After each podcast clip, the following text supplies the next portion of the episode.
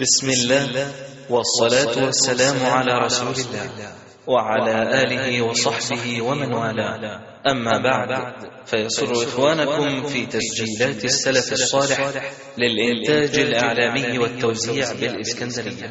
أن يقدموا لكم هذه المادة لفضيلة الشيخ فضيلة الشيخ مصطفى دياب. مصطفى دياب. إن الحمد لله نحمده ونستعينه ونستغفره ونعوذ بالله من شرور أنفسنا ومن سيئات أعمالنا. من يهده الله فلا مضل له ومن يضلل فلا هادي له وأشهد أن لا إله إلا الله وحده لا شريك له وأشهد أن محمدا عبده ورسوله صلى الله عليه وسلم. ثم أما بعد نستكمل مشيئة الله الكلام في قصة الصحابي الجليل الطفيل بن عمرو الدوسي رضي الله عنه. الطفيل بن عمرو الدوسي رضي الله عنه. وكنا قد انتهينا إلى موقف معه. بعد ما ذهب إلى قومه وجلس معهم يدعوهم إلى الله سبحانه وتعالى فأسلمت زوجته وأسلم كذلك والده وأسلم معه الصحابي الجليل أبي هريرة رضي الله عنه. فكان هذا واحد من ضمن الذين يعني أستجابوا وأسلموا وانقادوا وتبعوا الطفيل بن عمرو الدوسي رضي الله عنه. مجهود كبير لكن بعد هذا المجهود يخرج برجل واحد يعني من غير أسرته من غير أسرته. أبو هريرة رضي الله عنه يبقى الأب والزوجة وأبو هريرة رضي الله عنهم هذا هو حصيدة ومحصول وثمرة ومجهود الدعوة خلال عامين تقريبا. يدعو إلى الله سبحانه وتعالى. بعد ذلك يرجع إلى النبي صلى الله عليه وسلم فالنبي عليه الصلاة يسأله ما وراءك يا طفيل؟ ما وراءك يا طفيل؟ فطفيل طبعا. يظهر إن الأمر كان شديد الظلمة بالنسبة له. يرى أن الأمور صعبة جدا وإن الناس لم تستجيب وإن الأمور فيها يعني معرقلات وعواقب وعوائق كثيرة. ولذلك يقول النبي صلى الله عليه وسلم لقد غلب على دوس الفسوق والعصيان. لقد غلب على دوس الفسوق والعصيان. يعني غلب عليها البعد عن طاعة الله عز وجل وعدم الاستجابة لأمر الله سبحانه وتعالى. وفي بعض الروايات أنه هو طلب من النبي صلى الله عليه وسلم أن يدعو عليهم. قال غلب على دوس الفسوق والعصيان فادعوا عليهم. طبعا وده يعتبر يعني قسوة من الداعي. الداعي الله عز وجل لابد أن يكون عنده شفقة على الناس حتى وإن كانوا يعني يعصون الله سبحانه وتعالى. فهؤلاء العصاة يجب أن تكون يعني عندنا شفقة عليهم لا لأننا نرضى بمعاصيهم ولا لأننا نرضى بأنهم يعصون ربهم سبحانه وتعالى لا لا نرضى بهذا أبدا. ولكننا عندنا شفقة أن هؤلاء الناس لو ماتوا على هذا سوف يكونوا حطب جهنم سوف يكونوا وقود لجهنم والعياذ بالله. فالداعي إلى الله عز وجل أحب إليه أن يهتدي الناس من أن يموتوا على الكفر وعلى الفسوق وعلى العصيان. فالداعي لابد أن تكون عنده شفقة على الناس. يخاف عليهم أن يهلكوا يخاف عليهم هم يعرضون ويصدون ويبعدون عن طريق الدعوة ولا يحبون أن يستجيبوا ولا يلتزموا. لكن الداعي عنده شفقة. يحب أن يلتزموا يحب أن يأتوا يحب أن يستجيبوا يحب أن يسمعوا يحب لهم الهداية وأن يسيروا في الطريق معه. فقال غلب عليهم الفسوق والعصيان فدوا عليهم.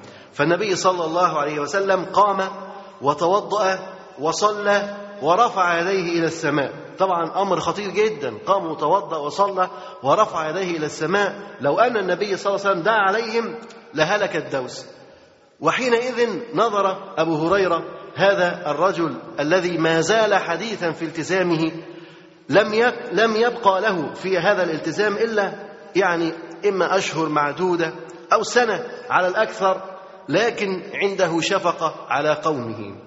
فحينما رأى النبي صلى الله عليه وسلم توضأ وصلى ورفع يديه إلى السماء أدرك أن دعوة من النبي صلى الله عليه وسلم تكون سببا في هلاك قومه لو أن النبي صلى الله عليه وسلم دعا عليهم. وحينئذ أدركته هذه الشفقة فقال وا قوما وقوما يطلب اللطف بقومه اللطف بقومه. فالنبي صلى الله عليه وسلم قال اللهم اهد دوس اللهم اهد دوس اللهم اهد دوس. على غير ما توقع الطفيل وعلى غير ما توقع أبو هريرة رضي الله عنه هنا تبدو شفقة الداعي الأكبر والمربي العظيم النبي صلى الله عليه وسلم حريصا على هداية الخلق. عندما أتوا للنبي صلى الله عليه وسلم بوحشي وقد قتل حمزة فالنبي صلى الله عليه وسلم قال لإسلام رجل أحب إلي من قتل ألف كافر. إسلام رجل وهداية رجل أحب إلى النبي صلى الله عليه وسلم من قتل ألف كافر. فالنبي صلى الله عليه وسلم عنده هذه الشفقة عنده هذه الرحمة عنده هذا الرفق وهذا اللين. وقال الله عز وجل فبما رحمة من الله لنت لهم. ولو كنت فظا غليظ القلب لانفضوا من حولك. فالنبي صلى الله عليه وسلم كان يتميز بهذا الرفق وهذه الرحمة وهذه الشفقة على الناس مع أنهم كانوا يعذبون ويؤذون أصحابه ويؤذون النبي صلى الله عليه وسلم ومع ذلك كانت عنده شفقة بهم.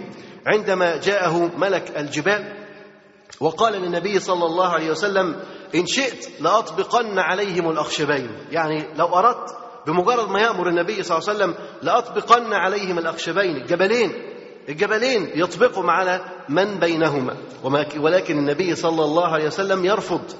ولكن يقول عسى أن يخرج الله عز وجل من أصلابهم من يعبد الله.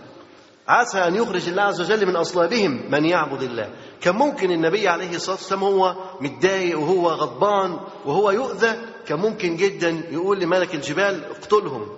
ما أيسر أن يعني يكونوا هلك بسبب ضم هذين الجبلين؟ ما أيسر أن يهلكوا بريح؟ ما أيسر أن يهلكوا بأي عذاب؟ لكن النبي صلى الله عليه وسلم لم يدعو على قومه ولكن كان يقول عسى أن يخرج الله عز وجل من أصلابهم من يعبد الله. فحينئذ دعا النبي صلى الله عليه وسلم وقال اللهم اهد دوس اللهم اهد دوسا اللهم اهد دوسا. ثم التفت إلى طفيل بن عمرو رضي الله عنه وقال ارجع إلى قومك. نصائح بقى اللي وقفنا عندها. قال النبي صلى الله عليه وسلم للطفيل ارجع إلى قومك. وارفق بهم وادعهم إلى الإسلام. ارجع إلى قومك. وارفق بهم وادعهم إلى الإسلام. فالداعي لا يعرف اليأس. الداعي إلى الله عز وجل لا يعرف اليأس. لا نقول هذا المكان ليست فيه فائدة. لا نتيجة من هذا المكان. لا نتيجة من هؤلاء الناس. نتركهم ونذهب إلى غيرهم. الداعي إلى الله لا ييأس. يصبر ويستمر ويجاهد حتى يفوز بهداية واحد على الأقل من هذا الركب. ولو مات دون ما يستجيب له أحد هو مأجور. وله قدوة وأسوة. فالنبي يحشر وليس معه أحد. نبي من الأنبياء يحشر وليس معه أحد. والنبي يحشر معه الرجل والرجلان. ونبي وليس معه أحد. إذا لو أنك تبذل جهدك في الدعوة إلى الله عز وجل ثم لا يستجيب لك أحد ما المشكلة؟ ليس هناك مشكلة. أنت ليس عليك هداية القلوب وإنما أنت تبين الطريق. أنت تبين الطريق للناس. تقول هذا هو طريق الله سبحانه وتعالى. من استجاب استجاب ولنفسه. أما من أعرض ولم يستجب فليس عليك وزرة وليس عليك أن يهتدي. يعني لأن الله سبحانه وتعالى إذا أراد له أن يهتدي فسوف يهتدي. أنت عليك هداية الطريق أما الله سبحانه وتعالى فبيده هداية القلوب. هذه القلوب لا يهديها إلا الله سبحانه وتعالى. فقال ارجع إلى قومك وارفق بهم وارفق بهم. ذكرنا أن الرفق هو زاد الداعية. الرفق هو زاد الداعية. لا يمكن الناس تقبل من داعية متغطرس أو يعني جبار عليهم أو عنيف معهم. لا يقبل الناس من الداعية إذا كان بهذه الصورة. ولكن يقبلون منه إذا كان عنده الرفق واللين والرحمة. وذكرنا أن النبي صلى الله عليه وسلم قال لعائشة رضي الله عنها إن الرفق لا يكون في شيء إلا زانه ولا ينزع من شيء إلا شانه. يعني الرفق ما يكون في شيء إلا ويزينه ويحليه ويجمله. أما إذا نزع هذا الرفق من أي شيء فإنه يصبح معيبا. قال صلى الله عليه وسلم إن الرفق لا يكون في شيء إلا زانه ولا ينزع من شيء إلا شانه. وقال صلى الله عليه وسلم إذا أراد الله بأهل بيت خيرا أدخل عليهم الرفق. أدخل عليهم الرفق. لو أراد الله عز وجل بأهل بيت خير أدخل عليهم الرفق. جعل الرفق فيهم. تجد الأب يرفق بأبنائه الأم ترفق بأبنائها الرجل يرفق بقبيلته وعشيرته. الرفق إذا كان فإن الخير يكون في هذا البيت وفي هذه القبيلة. والرفق هو لين الجانب بالقول والفعل والأخذ بالأسهل. هو لين الجانب في القول والفعل والأخذ بالأسهل. الإنسان يأخذ بالأمور السهلة وهو ضد العنف وهو ضد العنف. طبعا وذكرنا يعني بحث مطول عن الرفق في قصة مين؟ حد فاكر؟ في قصة مين؟ سعيد بن عامر لسه شوية إحنا في قيس لا لسه شوية لا إحنا ذكرنا بحث مفصل عن الرفق وإحنا بنتكلم على صحابي من الصحابة. أنس رضي الله عنه وإحنا بنتكلم عن أنس رضي الله عنه اتكلمنا عن رفق الرسول صلى الله عليه وسلم كيف كان رفيقا مع أنس رضي الله عنه وكيف كان رفيقا مع الناس كلهم. فالنبي صلى الله عليه وسلم قال ارجع إلى قومك وارفق بهم وادعهم إلى الإسلام وادعهم إلى الإسلام. اذا قضية الدعوة إلى الله عز وجل قضية مهمة جدا ولابد أن يكون زاد الداعي إلى الله عز وجل في هذه القضية هو الرفق. يعني الداعي وهو يدعو إلى الله عز وجل لابد أن يتحلى بالرفق لابد أن يتزين بالرفق. والدعوة إلى الله عز وجل هي دعوة الناس إلى الإسلام بالقول والعمل. دعوة الناس إلى الإسلام بالقول والعمل. وأقسام الدعوة ثلاثة. أقسام الدعوة ثلاثة. يقول هنا نقل الشيخ عبد الرحمن بن حسن آل الشيخ عن ابن القيم رحمه الله. هننقل الكلام لابن القيم وهو بيفسر قول الله عز وجل ادع إلى سبيل ربك بالحكمة والموعظة الحسنة. ادع إلى سبيل ربك بالحكمة والموعظة الحسنة. فقال ذكر سبحانه مراتب الدعوة وجعلها ثلاثة أقسام. جعلها ثلاثة أقسام. بحسب حال المدعو. إذا هذه الأقسام بحسب حال مين؟ المدعو. المدعو نفسه.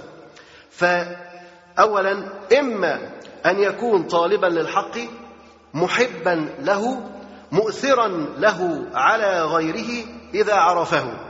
فهذا يدعى بالحكمة. ولا يحتاج إلى موعظة ولا جدال. النوع الأول إن هو يكون رجل بيحب الحق. ويريد أن يمشي في الحق. لكن لو عرفه هو يجهله يريد أن يعرفه. هذا ماذا يريد؟ يريد المعرفة فقط أن تعرفه أن تعلمه. ولذلك هذا لا يحتاج إلى موعظة ولكن يحتاج أن تبلغه الرسالة مباشرة. إن أنت تبلغه بلا موعظة ولكن بالحكمة. هذا النوع الأول. وإما أن يكون منشغلا بضده يعني بضده يعني بضد الحق يعني منشغلا بالباطل منشغلا بالباطل. لكن لو عرفه آثره واتبعه. هذا الصنف الثاني. يكون منشغل بضد الحق منشغل بالباطل. إما أفكار خريبة أو شهوات أو رغبات هو مشغول بها. لكن في نفس الوقت لو عرف الحق يحب أن يؤثره على هذه الشهوات وهذه الرغبات ويحب أن يلتزم بها. هذا يحتاج إلى الموعظة. يحتاج إلى الموعظة. ده الصنف الثاني. اللي هو في شهوات في رغبات في بعض الأفكار الخربة لكنه لو عرف الحق يؤثر هذا الحق يفضل هذا الحق يرغب في هذا الحق. ولذلك نحن نعظ ونذكره وننصحه فقط دون جدال. يقول وإما أن يكون معاندا معارضا فهذا يجادل بالتي هي أحسن. فإن رجع وإلا انتقل معه إلى الجدال إن أمكن. يبقى هذا النوع النوع الثالث معاند مكابر. عارف الحق ولا يريد أن يعني يسلك هذا الطريق. فهذا تجادله. تجادله جدال يسير جدال بالتي هي أحسن. حتى إما إن هو يستجيب ويرجع عما هو فيه أو يستمر على ما هو فيه وتتركه أنت وتنصرف. يبقى اذا الناس ثلاث أقسام. القسم الأول من عنده رغبة في اتباع الحق ولكنه لا يعرف هذا الحق. هذا يحتاج إلى الحكمة. تكلمه تعلمه. الثاني الحكمة هذا العلم. الحكمة هي العلم وأصول الدعوة التي تريد أن تعلمها إياه من صلاة وصيام وزكاة وحج وجهاد وعمل لدين الله تبارك وتعالى. فالأول يحتاج إلى الحكمة. الثاني منغمس في الشهوات والرغبات والملذات وعنده أفكار منحرفة لكنه إذا عرف الحق فإنه يلتزم بهذا الحق أو يفضل هذا الحق. هذا الرجل يحتاج إلى الموعظة فتعظه وبعد ذلك يلتزم معك في الطريق. الثالث لما يكون معاند ومكابر تجادله بالتي هي أحسن.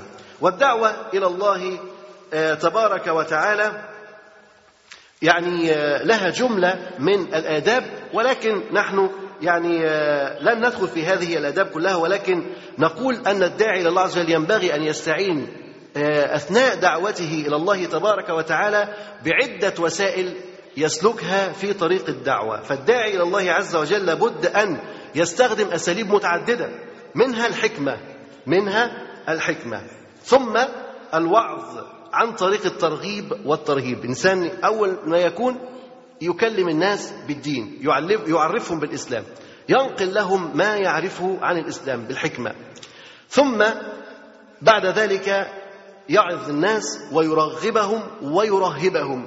يعني يكون في ترغيب ويكون في ترهيب ويكون في تذكير بالجنة وتخويف بالنار فيكون في أسلوبه الترغيب والترهيب.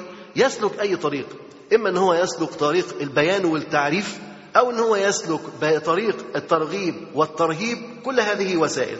أو القدوة وهذا طريق هام. أن تكون أنت في حد ذاتك قدوة صالحة. رجل يتحرك كأنه إسلام يمشي على الأرض. هو يطبق الإسلام في تصرفاته في أقواله في أفعاله في حركاته في سكناته بالقدوة أنت تكون داعية إلى الله سبحانه وتعالى. أحيانا لا يمكنك أن تتكلم. أحيانا في بعض الأماكن لا يمكنك أن تتكلم. ولا أن تحاضر ولا أن تخاطب ولا أن تناظر. لا يمكنك أن ترفع صوتك. لكنك يمكنك بشكلك وسمتك وهديك أن تكون داعية إلى دين الله تبارك وتعالى. فالقدوة لها أثر كبير جدا في استجابة الناس واستمالة قلوبهم إلى دين الله تبارك وتعالى. أيضا من أساليب نشر الدين ومن أساليب الدعوة الجهاد والتربية والتعليم. الجهاد في سبيل الله عز وجل أيضا هذا من أساليب الدعوة إلى الله سبحانه وتعالى. ثم التربية والتعليم. التربية على مفاهيم هذا الدين. والتربية نعني بها تطبيق ما نتعلمه.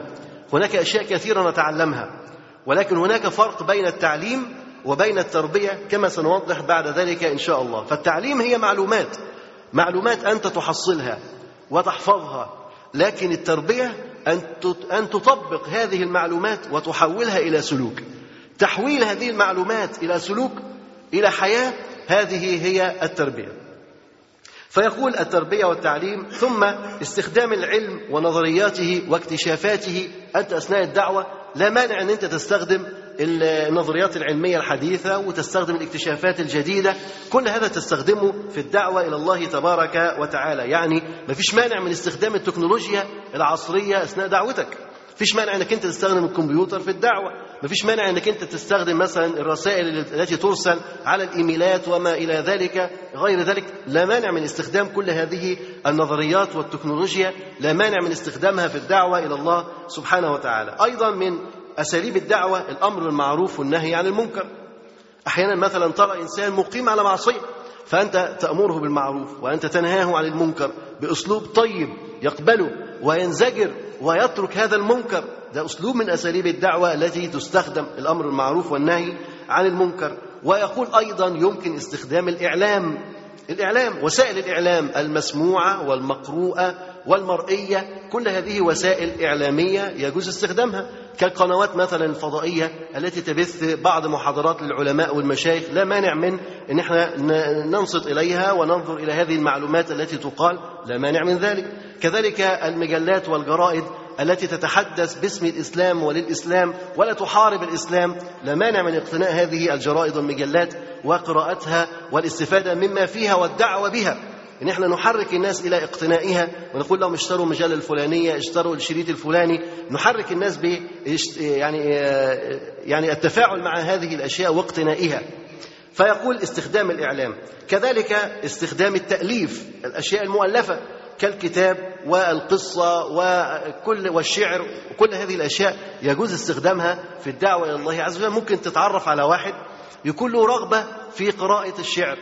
ما المانع إنك أنت تعطي له ديوان من آه، دواوين العرب الشعراء المسلمين آه، يستفيد منه ويتقوى على اللغة بقراءته وبممارسته له. ممكن كذلك كتاب إنك أنت تشتري كتيب صغير أو كتاب كبير تعطيه لرجل هدية أو يعني تمنحه له كاستعارة. أسلوب من أساليب الدعوة تستخدم كذلك. أيضا من أساليب الدعوة تحقيق الكتب وتخريجها. ليس فقط الدعوة أنك أنت تتعامل مع إنسان فقط لكن تجهيز وإعداد المؤلفات للمجتمع. لا شك أنه أسلوب من أساليب الدعوة. يعني مثلا تخيل كتب العلماء الأفاضل الذين عاشوا قبل ذلك. في سنة 300 وسنة 400 ما كان عندهم مثلا أساليب تخريج قوية. اليوم أساليب التخريج حديثة جدا. ممكن إنسان يقعد على جهاز الكمبيوتر يخرج كتاب بسرعة. يخرج الأحاديث ده صحيح ده ضعيف ده رواه مين وده. هذا يقوي الكتاب. النهارده لما أنت تحب تشتري كتاب تشتري كتاب محقق ولا تشتري كتاب غير محقق؟ تشتري كتاب محقق لأن هذا الكتاب بذل فيه مجهود. الأحاديث الضعيفة انزوت إلى جنب الأقوال الضعيفة كل ما هو من شأنه ضعيف أبعد عن الكتاب. أصبح في يدك نسخة محققة صحيحة يمكنك أن تستفيد منها. من الذي قام بهذا المجهود؟ داعي إلى الله عز وجل. معلم عالم قام بهذا المجهود. هذا دعوة أم لا؟ دعوة لأنك تأخذ في يدك كتابا صحيحا تعتمد عليه في نشر دينك ودعوتك إلى الله تبارك وتعالى. أيضا من وسائل الدعوة دروس المساجد والخطب والمواعظ على المقابر وفي الأفراح وإلى غير ذلك. يعني مثلا أحيانا الإنسان يمنع من هو يتكلم في المساجد إيه المنع ان هو يتكلم في المقابر هيقول لك ممنوع تسمع الموتى؟ مش معقول إحنا بنسمع الناس واقفين على الموتى مش على الموتى لوحدهم. اذا هذه فرص الإنسان ممكن يعني يأخذها ويستفيد منها إنك أنت على مقابر ممكن تتكلم في أي تجمع ممكن تتكلم في فرح ممكن تتكلم في أي تجمع ممكن إنك أنت تنشر الدين. أيضا الخروج إلى القرى والمساجد والمدن البعيدة ممكن يكون في أماكن نائية لا يذهب إليها العلماء ولا يذهب إليها الدعاء لا مانع من إقامة بعض الرحلات الدعوية إلى هناك. زي ما بعض الإخوة بيعملوا رحلة صيد ويروحوا يصطادوا بعيد خالص. طب ممكن يعملوا رحلة دعوية ويروحوا المسجد مهجور بعيد والناس اللي حواليه ما يعرفوا شيء عن الإسلام أو يعني مليانين بدع وضلالات ما يعرفون غيرها. لو أنك ذهبت إلى هناك وطهرت الناس من البدع والضلالات وعرفتهم بدينهم لكانت هذه وسيلة من وسائل الدعوة إلى الله تبارك وتعالى. كذلك يقول الاهتمام بقضية العقل. نحن نناقش عقول الناس ونفهم ما يفكر فيه الجمهور. يعني أنت الآن عندك أعمار مختلفة الطفل الصغير والشاب الكبير والرجل العجوز كل هذه أعمار كيف يفكرون؟ أنت حينما تتحدث مع الناس وتخاطبهم هل تخاطبهم بلسان واحد؟ أم كل رجل يحتاج إلى لسان مختلف لمخاطبته؟ كل واحد يحتاج إلى لسان مختلف لمخاطبته. لا ينبغي أن تكلم الرجل الكبير كما تكلم الطفل الصغير. لا يستقيم الأمر ولكن هذا يحتاج إلى أسلوب في المخاطبة والحوار والآخر يحتاج إلى أسلوب آخر يناسبه في المخاطبة كذلك والحوار. ويقول أيضا الاهتمام بالروح وتزكية النفس وأعمال البر. وهذه مسألة مهمة. إن الداعية إلى الله عز وجل أثناء دعوته لا يهتم فقط بأن الناس تصوم وتصلي فقط هذا مطلوب ولكن الناس تصوم وتصلي ونحتاج بعد ذلك إلى أن يكونوا على طهر ونقاء في قلوبهم. إن القلوب هذه تكون قلوب طاهرة نقية شفافة على قرب من ربها عز وجل إن هذه القلوب دائما تحن إلى السجود وإلى الركوع وإلى القيام وإلى تلاوة القرآن. لابد أن نربي القلوب على طاعة الله سبحانه وتعالى. كما ذكرنا أن القلوب بالعبادة تولد من جديد. وإن القلوب كلما عبدت ربها تبارك وتعالى فإنها تزداد قوة. كما أن المولود إذا أكل وشرب فإنه يقوى بدنه فالقلب كذلك إذا دخلته العبادة بعد العبادة فإنه يقوى. وكما نعرف أن الإيمان يزيد بالطاعة وينقص بالمعصية. ولذلك إذا تعلم الناس الصلاة وعرفوا أمور التوحيد فلا بد كذلك أن يعرفوا كيف يزكون قلوبهم كيف يطهرون هذه القلوب لأننا لا نتعامل مع أبدان فقط. ولكن نتعامل مع أبدان ومع قلوب ومع مشاعر ومع عقول وكل هذه الأشياء تحتاج إلى بحث وإلى دراسة. ويقول أن من أسس الدعوة إلى الله تبارك وتعالى الاستقامة على أمر الله. من أسس الدعوة إلى الله تبارك وتعالى الاستقامة على أمر الله. من المطلوب أن هو يستقيم الداعي إلى الله سبحانه وتعالى. الإنسان اللي بيدعو إلى الله عز وجل لابد أن يكون مستقيما على أمر الله. ما يصلح أن يكون الداعي يدعو إلى الله وهو لا يقيم أمر الله سبحانه وتعالى. ولكن الداعي لابد أن يكون قدوة لابد أن يكون على الهدي لابد أن يكون على طريق النبي صلى الله عليه وسلم. يقول وإن هؤلاء الذين قالوا ربنا الله ثم استقاموا يتولاهم الله برحمته ورضاه كلما التزموا الاستقامة. وصاروا على الجادة دون اعوجاج أو انحراف. مرة أخرى يقول وأن وإن هؤلاء الذين قالوا ربنا الله ثم استقاموا يتولاهم الله برحمته ورضاه كلما التزموا الاستقامة وصاروا على الجادة دون اعوجاج أو انحراف. والعبد والداعي إلى الله عز وجل كلما استقام كانت ولاية الله عز وجل له أعظم بقدر بذله وجهده وعمله. وكانت رحمة ربنا تبارك وتعالى له أقوى كلما بذل وسعى وكان نصرة الله سبحانه وتعالى له وتأييده أعظم وأكبر بقدر ما يبذل لدين الله تبارك وتعالى. ودفاع الله عز وجل عنه كذلك يزيد كلما بذل لدين الله تبارك وتعالى والعبد يعصمه الرب سبحانه وتعالى من أعدائه كلما بذل لدين الله سبحانه وتعالى. لأن هذه الدعوة عصم الله عز وجل نبيها صلى الله عليه وسلم. فكل من يقوم بواجب الدعوة إلى الله عز وجل ينال قسط من هذا من هذه العصمة. فيعصمك الله سبحانه وتعالى من الناس. تجد تدعو ولا يضرك الناس. لا أحد يستطيع أن يضرك. ولو أصابك مكروه فإنه بالصبر تنال عليه الأجر والثواب. فالداعي إلى الله عز وجل موفق بإذن الله حتى لو لم يستجيب معه أحد من الخلق. ويقول الدكتور علي أبو العينين من المقومات الأساسية التي يقوم عليها المجتمع المسلم أنه مجتمع مسؤول. مجتمع مسؤول. هذا المجتمع المسلم يتميز عن كل المجتمعات الأخرى بأن هذا المجتمع مجتمع مسؤول. مسؤول أمام ربه تبارك وتعالى. طبعا كل المجتمعات هتسأل لكن هناك ميزة أخرى أن هذا المجتمع مسؤول عن بعضه. كل قطاع من قطاعات المجتمع تسأل عن القطاعات الأخرى. كل فرد في المجتمع يسأل عن الفرد الآخر. ولذلك أنت يجب عليك أن تدعو إلى الله عز وجل وأن تبلغ رسالة ربك تبارك وتعالى وكما قال النبي صلى الله عليه وسلم وكلكم راع وكلكم مسؤول عن رعيته. فكل واحد بيتسأل مسألة نسبية. ده بيتسأل عن أولاده وده بيتسأل على زوجته وده بيتسأل على تلاميذه وده بيتسأل على موظفين عنده وده بيتسأل على جنود تحته وده بيتسأل وده بيتسأل. لكن المهم إن كله هيقف وكله هيتسأل. فيقول الدكتور علي أبو العينين من المقومات الأساسية التي يقوم عليها المجتمع المسلم أنه مجتمع مسؤول. كل فرد فيه مطالب بالمشاركة في تيسير أمور المجتمع. كل فرد في هذا المجتمع مسؤول ومطالب بالمشاركة في تيسير أمور المجتمع. يعني أنت واقف في مكان ما تعقدش الأمور. يجب عليك أن تيسر الأمور. يجب عليك أن تيسر للناس مصالحهم وأمورهم حتى يتجاوزوا هذه الأعمال. والمسلمون مسؤولون عن بعضهم. والمسلمون مسؤولون عن بعضهم. ومأمورون بالدعوة إلى الخير والأمر بالمعروف والنهي عن المنكر. اذا هذه المسؤولية مسؤولية عامة. ليست مسؤولية على القائد فقط أو الرئيس فقط ولكنها مسؤولية تنحدر إلى أفراد المجتمع. كل فرد في المجتمع مسؤول عن الفرد الآخر. ولذلك النبي عليه الصلاة والسلام يقول لنا بلغوا عني ولو آية. من منا يعجز أن يبلغ؟ من منا ليس له دور؟ من منا يظن أنه لا يستطيع أن يكون له دور؟ كما ذكرنا سابقا إن كل إنسان لابد أن يكون له دور. مهما كان هذا الدور دور يسير لكنه دور عظيم بإذن الله. وكذلك هذا الهدهد مش ممكن تكون أنت مالكش دور. الهدهد كان له دور أنت مالكش دور. قطعا سوف يكون لك دور. فكل مسلم مسؤول وكل مسلم لابد أن يبحث له عن دور لخدمة هذا الدين وللبذل في هذا الدين. أبو هريرة رضي الله عنه استشعر هذه المسؤولية مسؤولية الدعوة إلى الله تبارك وتعالى وذهب يدعو أمه رضي الله عنه.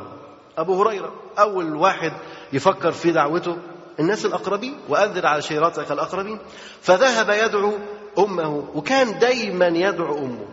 لكن أمه كانت غليظة وشديدة فكانت إما تسبه أو تشتمه أو تفعل معه أي شيء.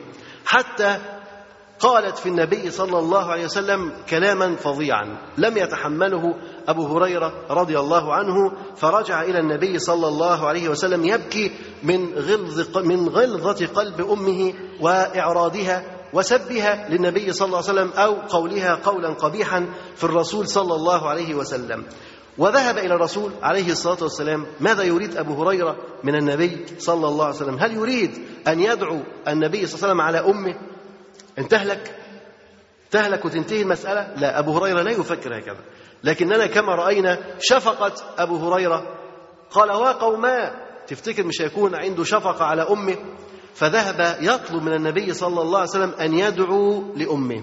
ذهب يدعو يطلب من النبي أن يدعو لأمه فدعا لها النبي صلى الله عليه وسلم. نسمع الحديث ويرويه أبو هريرة بنفسه رضي الله عنه. يقول كنت أدعو أمي إلى الإسلام وهي مشركة فدعوتها يوما فأسمعتني في رسول الله صلى الله عليه وسلم ما أكره. فأتيت رسول الله صلى الله عليه وسلم وأنا أبكي. أتى إلى الرسول هو إيه؟ وهو بيبكي. تفتكروا بيبكي ليه؟ حد يقول لي كده بيبكي ليه. احتمالات. بيبكي ليه؟ عشان أمه ما أسلمتش. ماشي احتمال كبير طبعا. إيه تاني؟ هي ما سبتش طبعا. هي قالت كلام يعني إيه؟ يكرهه. هي لم تسب الرسول عليه الصلاة والسلام. لكن هي قالت كلام يكرهه أبو هريرة رضي الله عنه?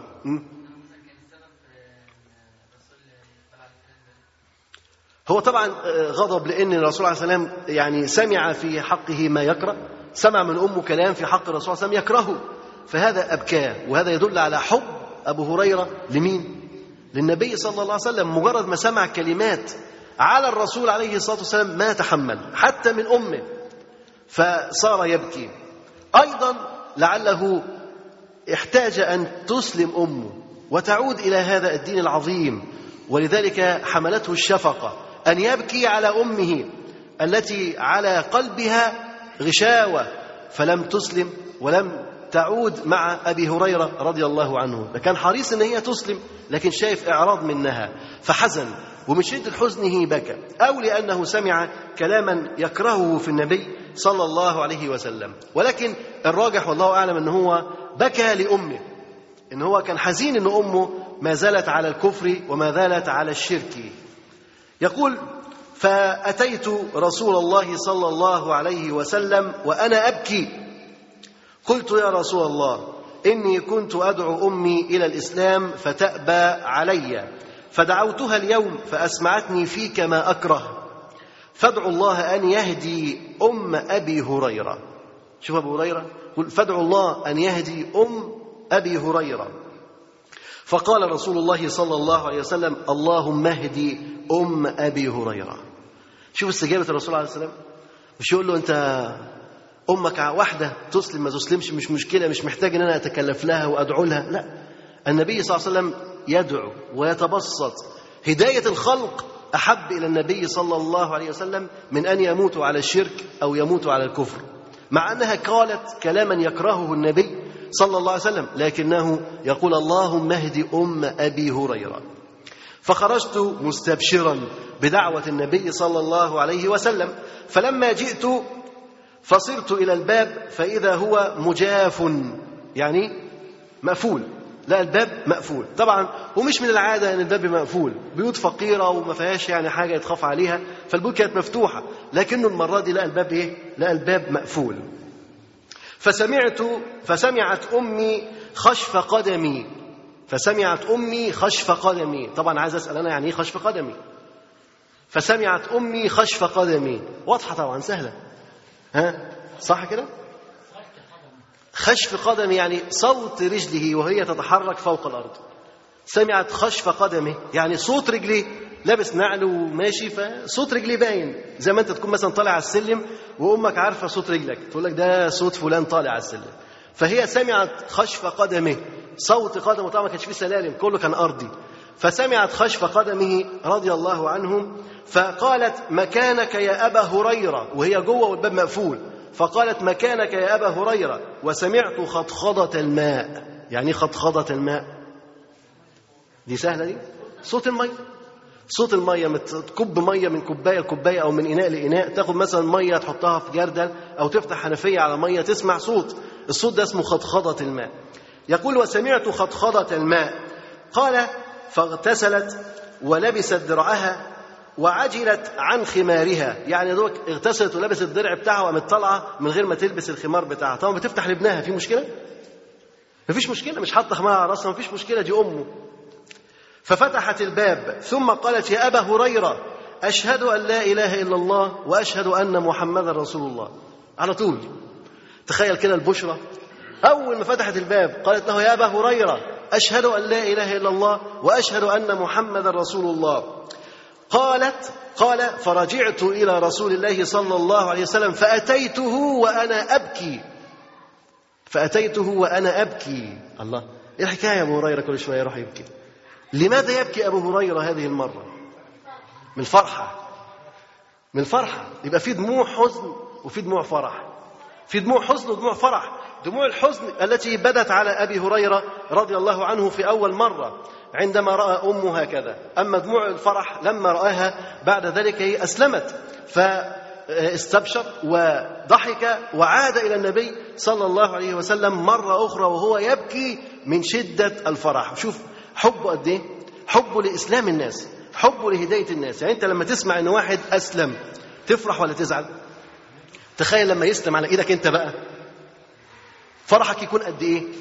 أعظم بكتير جدا. أبو هريرة وجد نتيجة دعوة النبي صلى الله عليه وسلم فأتى إلى الرسول عليه الصلاة والسلام وهو يبكي يقول وأنا أبكي من الفرح. قال قلت يا رسول الله أبشر قد استجاب الله دعوتك. وهدى أم أبي هريرة فحمد الله وأثنى عليه. مين اللي حمد الله؟ رسول صلى الله عليه وسلم. شوف تواضع النبي صلى الله عليه وسلم. شوف تواضع الرسول صلى الله عليه وسلم. مش يقول له بقى أيوه أمال إيه دي دعوة نبي؟ انت فاكر إيه الموضوع؟ دي دعوه نبي. لا الرسول صلى الله عليه وسلم متواضع. لا يقول هذا. فحمد الله. حمد الله وأثنى عليه. هذه معجزة من معجزات الرسول صلى الله عليه وسلم إن هو يدعو فيستجاب له صلى الله عليه وسلم. فحمد الله وأثنى عليه وقال خيرا. قال قلت يا رسول الله ادعو الله أن يحببني أنا وأمي إلى عباده المؤمنين. أبو هريرة بقى لقى الدعوات مستجابة. قال لك فرصة. فرصة باب مفتوح أقفله ليه فقال رسول الله ادعو الله أن يحببني أنا وأمي إلى عباده المؤمنين. مش بس يحببه هو لوحده لا أنا وأمي إلى عباده المؤمنين. ويحببهم إلينا. يعني إحنا نحبهم وهم يحبونا. قال رسول الله صلى الله عليه وسلم اللهم حبب عبيدك هذا. اللي هو مين؟ أبو هريرة. عبيدك هذا وأمه إلى عبادك المؤمنين. وحبب إليهم المؤمنين. وحبب إليهم المؤمنين. ولذلك ما تجد مؤمن خلق ويسمع بأبي هريرة إلا ويحب. ولذلك حب أبو هريرة عبادة وطاعة. طاعة وإيمان. وبغضه نفاق والعياذ بالله. ولذلك الروافض الشيعة الرافضة الذين يسبون أبا هريرة رضي الله عنهم منافقين هؤلاء لا يحبون رسول الله صلى الله عليه وسلم. لا يحبون أصحاب الرسول صلى الله عليه وسلم. حبهم إيمان وكرههم وبغضهم فسق ونفاق وفجور وبعد عن الإسلام. أبو هريرة رضي الله عنه بدعوة النبي صلى الله عليه وسلم. أنت تسمع أبو هريرة تلاقي نفسك بتحبه. مش عارف إزاي لكن أنت بتحبه تجد نفسك ترتاح لسماع اسمه ولسماع سيرته رضي الله عنه. هو أبو هريرة رضي الله عنه. إذا أبو هريرة بذل جهد في دعوته إلى الله تبارك وتعالى. قال ارجع إلى قومك وارفق بهم وادعهم إلى الإسلام.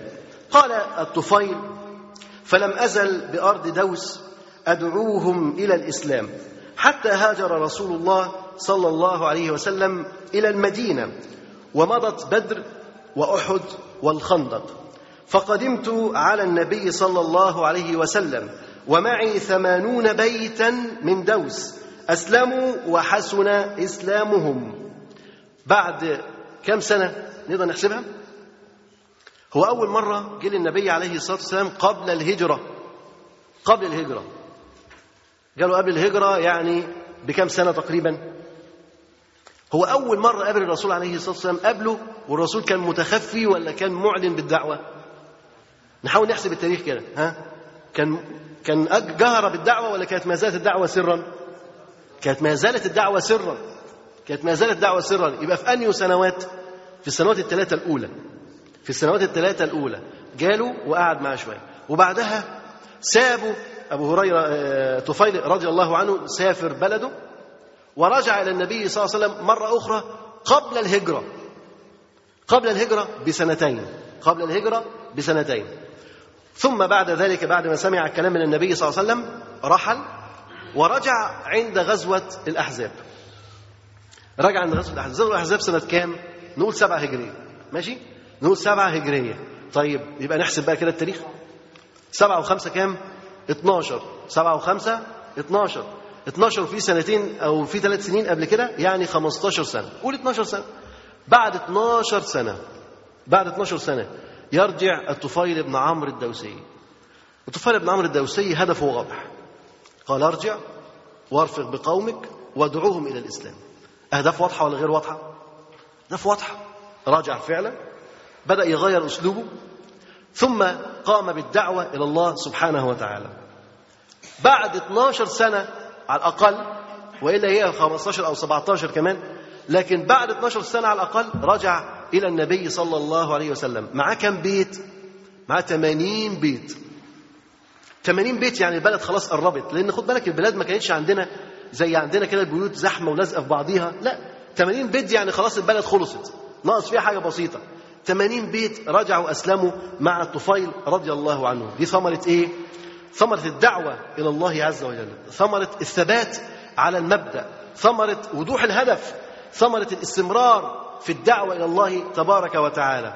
الطفيل ابن عمرو الدوسي لم يألو جهدا وإنما بمجرد رجوعه أخذ يدعو إلى دين الله تبارك وتعالى ويلزم ما أمره به النبي صلى الله عليه وسلم حتى أسلمت معه هذه البيوت. أبو هريرة كان له دور ما كانش له دور؟ كان له دور طبعا. كان خير وزير للطفيل بن عمرو الدوسي رضي الله عنه. كان يساعده في الدعوة إلى الله تبارك وتعالى. الطفيل بن عمرو الدوسي أسلم على يده كما ذكرنا سابقا. رجل اسمه إيه؟ ها؟ حممة اسمه؟ حممة ده كان أبوه حاكم دوس. أبوه كان حاكم في دوس قبل ذلك. هذا الرجل لما أسلم أسلم معه خمسون بيتا. ده لوحده خمسين بيت غير الثمانين بيت اللي أسلموا مع الطفيل بن عمرو الدوسي رضي الله عنه. يعني واحد ممكن يسلم يجيب معاه خمسين بيت. تخيل. خمسين بيت أو خمسين رجل يأتون من هذه البيوت. فأسلم معه ثمانون بيتا من دوس. أسلموا وحسن إسلامهم. فسر بنا. النبي صلى الله عليه وسلم.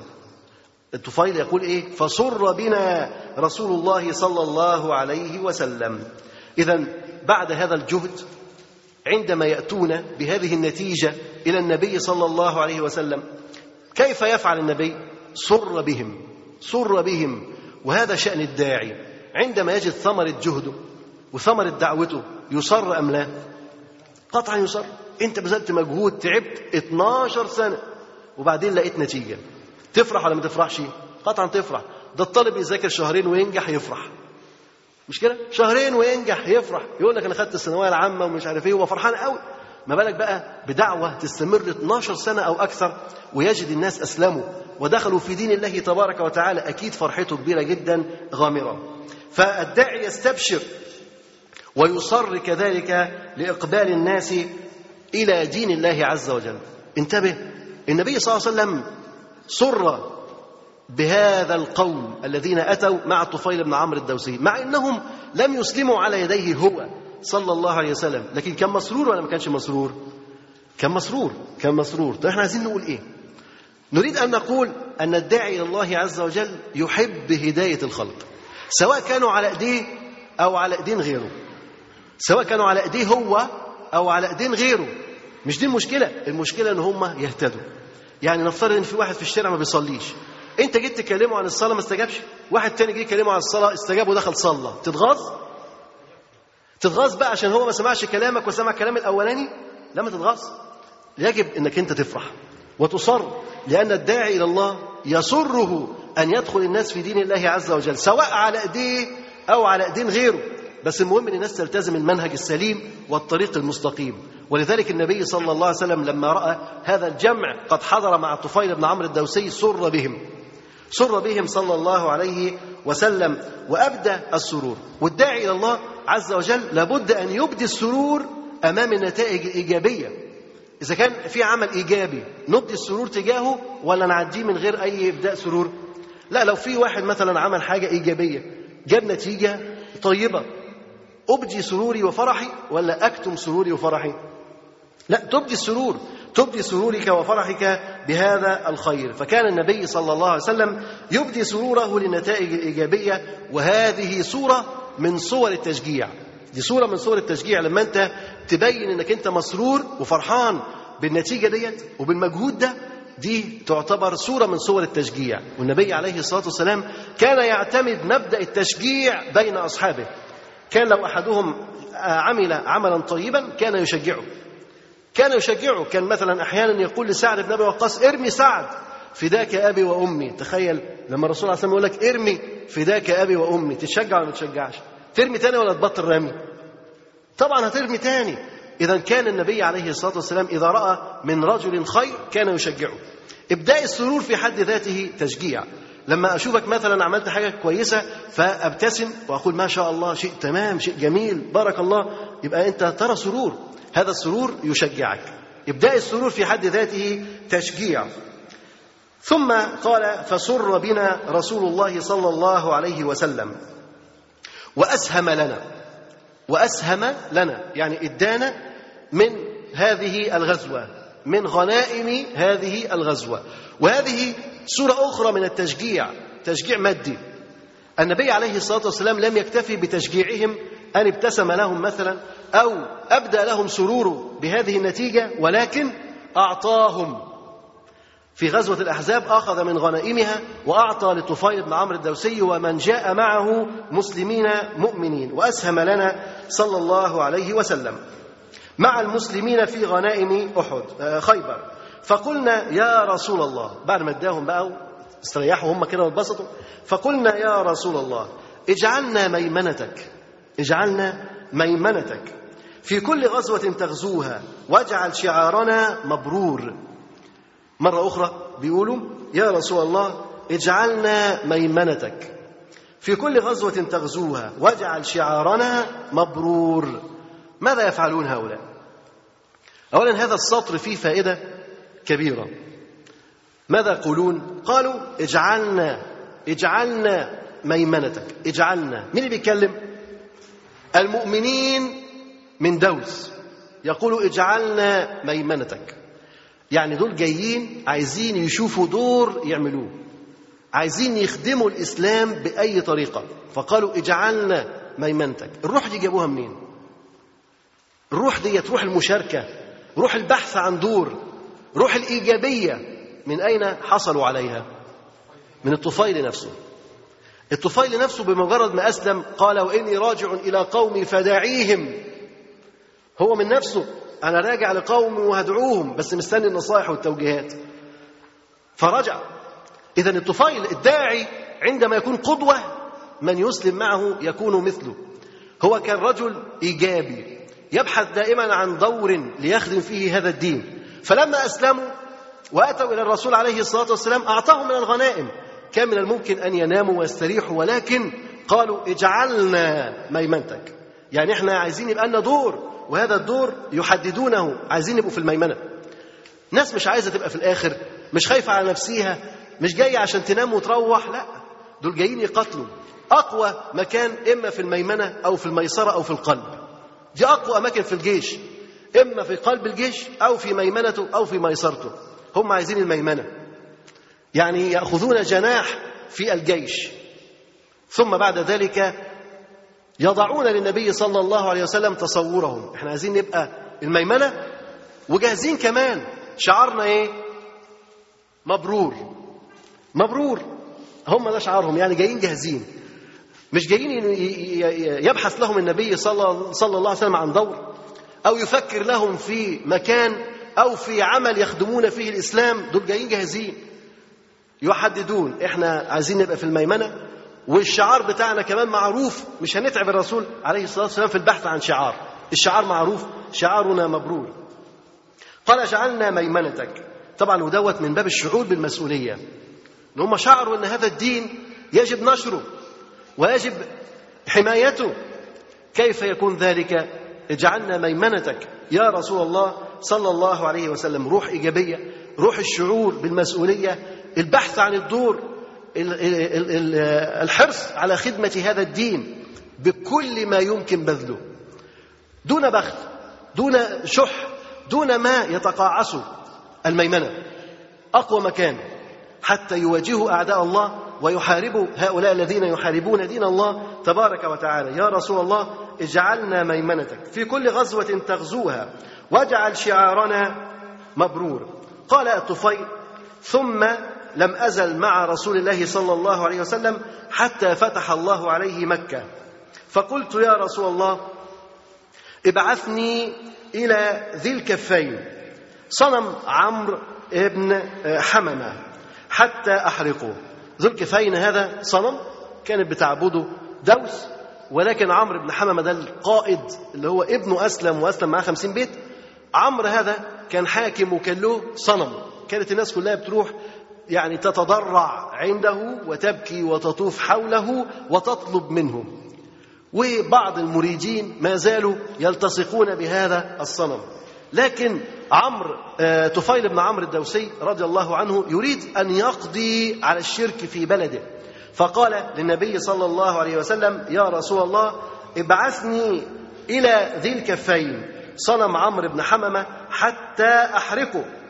فآذن له النبي صلى الله عليه وسلم فصار إلى الصنم في سرية من قومه هنا يقول يا رسول الله ابعثني إلى ذي الكفين. ابعثني ابعثني. طلب الاستعمال. يستعمل. أنت لابد أن تكون حريصا أن تستعمل أن تستخدم. أن تكون خادما لهذا الدين ولهذه الدعوة. لا يزال الله يغرس في هذا الدين غرسا يستعملهم فيه بطاعته. فالعبد إذا استعمل في طاعة الله عز وجل فهذا شيء عظيم. الإنسان لابد أن يبحث عن عمل يستعمل فيه يستخدم فيه يطلب منه أفعل كذا أو أفعل كذا أو أفعل كذا ويستأذن. قضية الاستئذان قضية عامة. لأنه يعمل في عمل جماعي. لا يجوز أن يأخذ رايا من نفسه ويتحرك به. يأخذ قرارا ويتحرك به. لا يجوز له ذلك. لأنه يعمل وسط جماعة. يعمل في مستقبل جماعة. فلا يتحرك بقرار بقرار شخصي. وإنما يقول للرسول صلى الله عليه وسلم يا رسول الله ابعثني إلى ذي الكفين. صنم عمرو بن حممه حتى أحرقه. فأذن له. فأذن له. يبقى هو كان بيستأذن ولا ما كانش بيستأذن؟ كان بيستأذن. فأذن له. اذا حتى الطاعة أستأذن في الطاعة؟ آه تستأذن في الطاعة. طالما إن الطاعة دي طاعة تخص الجميع. طالما أنها طاعة تخص المجموع الذي تعيش وسطه يبقى تستأذن فيها. لكن أنت عايز تصلي ركعتين بالليل هتستأذن من قائدك؟ ما تروح تصلي. عايز تصوم النهارده هتستأذن من قائدك؟ روح صوم. إلا إذا كنت معه في عمل ويحتاج منك القوة والبأس فتقول له ممكن أصوم النهارده؟ ولا هيكون مجهود عليا يقول لك صوم أو إفطر. طبعا في باب النفع افرض مثلا أنت أمامك سفر ومشقة وعناء. لو أنت صمت سوف تقصر في الواجبات المطلوبة منك. تقول له مثلا ممكن أصوم النهارده؟ افرض مثلا أنت في رفقة اخ مثلا لك كبير وتسير معه. تقول له هنصوم اليوم أم نفطر؟ لعله مثلا يفطر وأمامه أمور تحتاج أن تجلس وتأكل معه وتفعل كذا وكذا. اذا تستأذن في هذا الباب هذا لا حرج فيه. أما إذا كانت أمور تخصك أنت في خاصة نفسك فلا مانع أن تفعلها بلا حرج. أنت تريد أن تقرأ وردك من القرآن لا يحتاج إلى إذن. أنت تحتاج أن تصلي صلي تحتاج أن تتنفل تتصدق تزور المقابر تزور المرضى. تفعل ما تفعل لتربية نفسك وتهذيب إيمانك وتقويته فافعل. أما إذا كان الأمر يحتاج إلى عمل جماعي أو في وسط عمل جماعي فلا بد أن تستأذن فيه كما استأذن طفيل ابن عمرو الدوسي رضي الله عنه. قال يا رسول الله ابعثني إلى ذي الكفين. كان ممكن هو يوم جاي عامل سرية؟ ما هو قوم لوحده سرية. كان ممكن ياخدهم ويطلع يعمل بيهم حرب على طول. لكن كانت هتبقى في وجه النبي صلى الله عليه وسلم باسم النبي صلى الله عليه وسلم. لابد أن يستأذنوا ولذلك استأذن أن أن يأذن له الرسول صلى الله عليه وسلم في تحطيم هذا الصنم صنم عمرو بن حممة قال حتى أحرقه. فأذن له النبي صلى الله عليه وسلم. وتلاحظ أن الاستئذان قبل الفعل مش بعد الفعل. الإنسان لما بيجي يستأذن في عمل يستأذن قبليه ولا يستأذن بعديه؟ يستأذن قبليه. يستأذن قبليه مش يستأذن بعديه. بعد ما يروح ويخرب الدنيا يجي يقول لك والله أنا بس بستأذنك أعمل كذا. وبعدين؟ تقول أصل اتكسر واتعمل وخلى. ما استأذنتش من أول ليه؟ مفترض الإذن قبل العمل وليس بعد العمل. بعض الناس طبعا يعني يصيبها ارتكارية من الإستئذان. يقول لك تستأذن ليه؟ كل حاجة باستئذان إحنا عايشين في كتيبة عسكرية. نقول إذا كنت في عمل جماعي فلا بد أن تستأذن لأنك تصرفك يضر بالمجموع لا يضر بك وحدك. أما إذا كنت أنت في خاصة نفسك فافعل ما شئت. أما إذا كنت وسط الجماعة ووسط إخوانك فلا بد أن تلتزم بمبادئهم وما يقولون. فقال فأذن له النبي صلى الله عليه وسلم. فصار إلى الصنم في سرية من قومه. ما راحش لوحده. ما راحش لوحده. راح فين؟ في سرية. عمل جماعي. تفتكر دوت هيروح يحطم الصنم لوحده؟ ما ممكن يمسكوه يضربوه ويقتلوه لكن ذهب في سرية. الأعمال الجماعية أكثر بركة. هي التي تحقق النتائج. فمن وسائل نجاح العمل والدعوة أن تتحرك في عمل جماعي. أما التحركات الفردية فإنها تبوء بالفشل. كل الاتجاهات التي تعمل بنظام فردي تبوء بالفشل. ثم إنها تدعي أنها فردية ومستقلة ولا علاقة لها بالأعمال الجماعية وهي هي التي تقوم بأعمال جماعية منظمة كمان. ثم تتهم غيرها بأنهم يقومون بأعمال جماعية. نقول إن العمل الجماعي أمر مشروع لابد أن يكون. ولا قائمة لدين الله تبارك وتعالى إلا أن يجتمع الناس ويتفقوا ويتحدوا لإقامة شرع الله عز وجل. واعتصموا بحبل الله جميعا. ولا تفرقوا ولا تفرقوا يعني اجتمعوا. يعني كونوا مجتمعين دائما. فلو كنا مجتمعين على قلب رجل واحد منهج واحد فكر واحد سوف ننطلق إلى الأمام. ولا يستطيع أحد أن ينال منا بشيء. ولكن إذا تفرقنا ولا تنازعوا فتفشلوا وتذهب ريحكم. إذا تفرقنا وتنازعنا فشلنا وذهب الريح ذهبت القوة ولا يعود لنا قوة. فيأخذنا أعداء الإسلام بأيسر ما يمكن. ألا إني أكلت يوم أكل الثور الأبيض؟ إذا تفرقنا أكلنا. أما إذا اتحدنا لا أحد يستطيع أن يأكلنا. تعرفون قصة هذا الثور؟ ثلاثة ثور أبيض ثور أحمر ثور أسود. وكان ده مثل ضربه علي رضي الله عنه. فثور أبيض ثور أسود ثور أحمر. أتى أسد إلى هؤلاء الثلاثة. يريد أن يأكلهم. تفتكر ممكن يأكل ثلاثة؟ ممكن؟ يعني أسد ممكن يهجم على يعني ثلاثة من الأثوار القوية ويأكلها؟ صعب جدا. لو أكل ثور الثاني سيضربه. لا يستطيع. ولكن هذا الأسد فكر كيف يأكل هؤلاء الثلاثة؟ هو يريد أن يأكل الثلاثة. ولكنه يفكر كيف يأكلهم. ويجب عليك أنت أن تفكر. مش معقول أسد يفكر وأنت ما تفكرش. هو يريد أن يأكل الثلاثة. فذهب إلى الثور الأحمر والثور الأسود. فقال لهما لوني على لونكما. يعني إحنا لوننا مش بعيد قوي.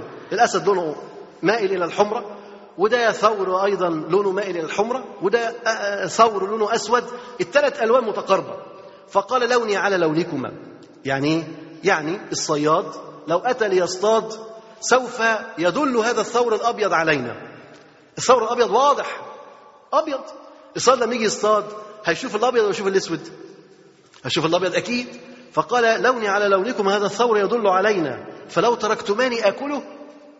بدل ما الصياد يصطادنا كلنا. راجل قلبه حنين عنده رفق. أه فلو تركتماني آكله فقال له هو دونك. كلوا. فكلوا. كلوا وهم بيتفرجوا عليه. انتبه. كلوا وهم بيتفرجوا عليه. فأكل. ثم بعد ذلك بعد ما شبع وارتاح وخلاص وهضموا أراد أن يأكل. أسد طبعا يريد أن يأكل. فأتى إلى الثور الأحمر وقال له لوني على لونك. إحنا بقى عيلة واحدة فصيلة واحدة. لوني على لونك وهذا الثور الأسود يدل علينا. دلوقتي بقى بيدل علينا؟ قال يدل علينا. فلو تركتني آكله قال كله هو دونك. فتركه فأكله. أكل وهو بيتفرج عليه. ثم أتى الأسد إلى الثور الأحمر. الأسد بيتكلم. فقال إني آكلك لا محالة مش بقى لسه في حوار؟ قال له لا.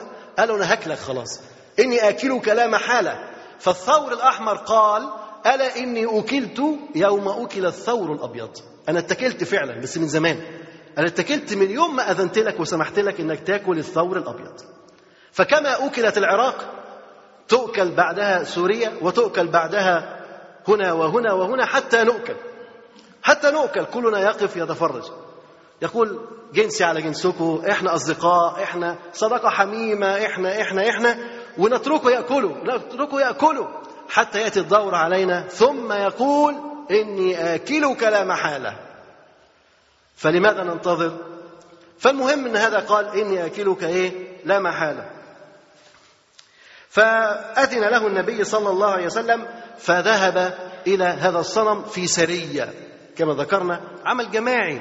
لا يأكلنا الذئب لا يأكلنا الذئب طالما كنا مجتمعين. فخرج في سرية فلما بلغه وهم بإحراقه اجتمع حوله النساء والرجال والأطفال يتربصون به الشر. أول ما راح لهذا الصنم النساء والأطفال وكل القبيلة خرجت مش لمقاولة مقاومة الطفيل ليس لمقاومة الطفيل ولكنها تشعر بأن هذا الصنم ربما يضر الطفيل ربما يصيبه بمكروه ربما ينزل عليه أذى ربما تصيبه لعنة الفراعنة.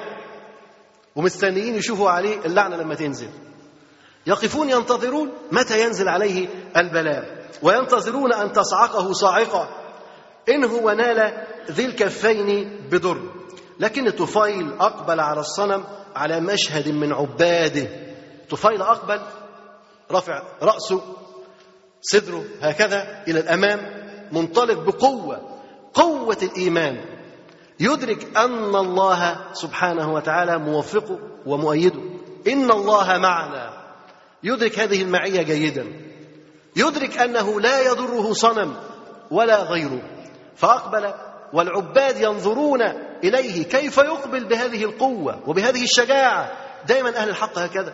يقبلون بقوة يقبلون بشجاعة على الباطل لأنهم يعلمون أن الباطل يزهق يزول يضمحل بمجرد ثبات الحق أمامه. لو أن الحق يثبت قليلا أمام الباطل لانزوى هذا الباطل واضمحل. قل جاء الحق وذهق الباطل إن الباطل كان زهوقا.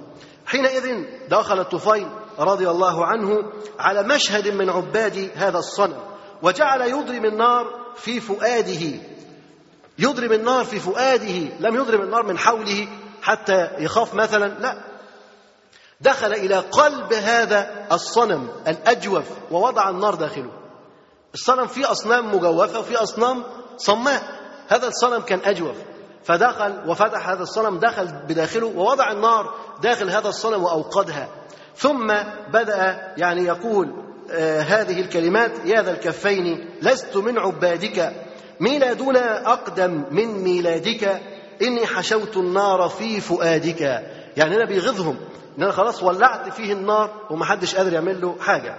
وما إن التهمت النار الصنم حتى التهمت معها ما تبقى من الشرك في قبيلة دوس بمجرد ما النار التهمت الصنم الناس كلها أدركت إن ده صنم.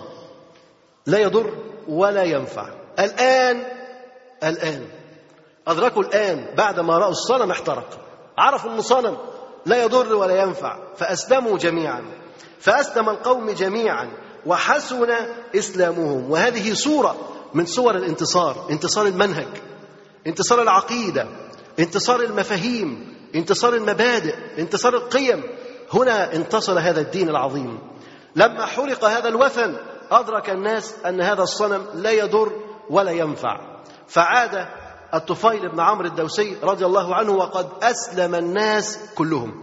دوس بأسرها أسلمت وعادت مع الطفيل بن عمرو الدوسي رضي الله عنه. لا شك أن الطفيل بن عمرو الدوسي سمع نصيحة النبي صلى الله عليه وسلم. ذهب إليهم وكان رفيقا بهم ودعاهم إلى الله تبارك وتعالى.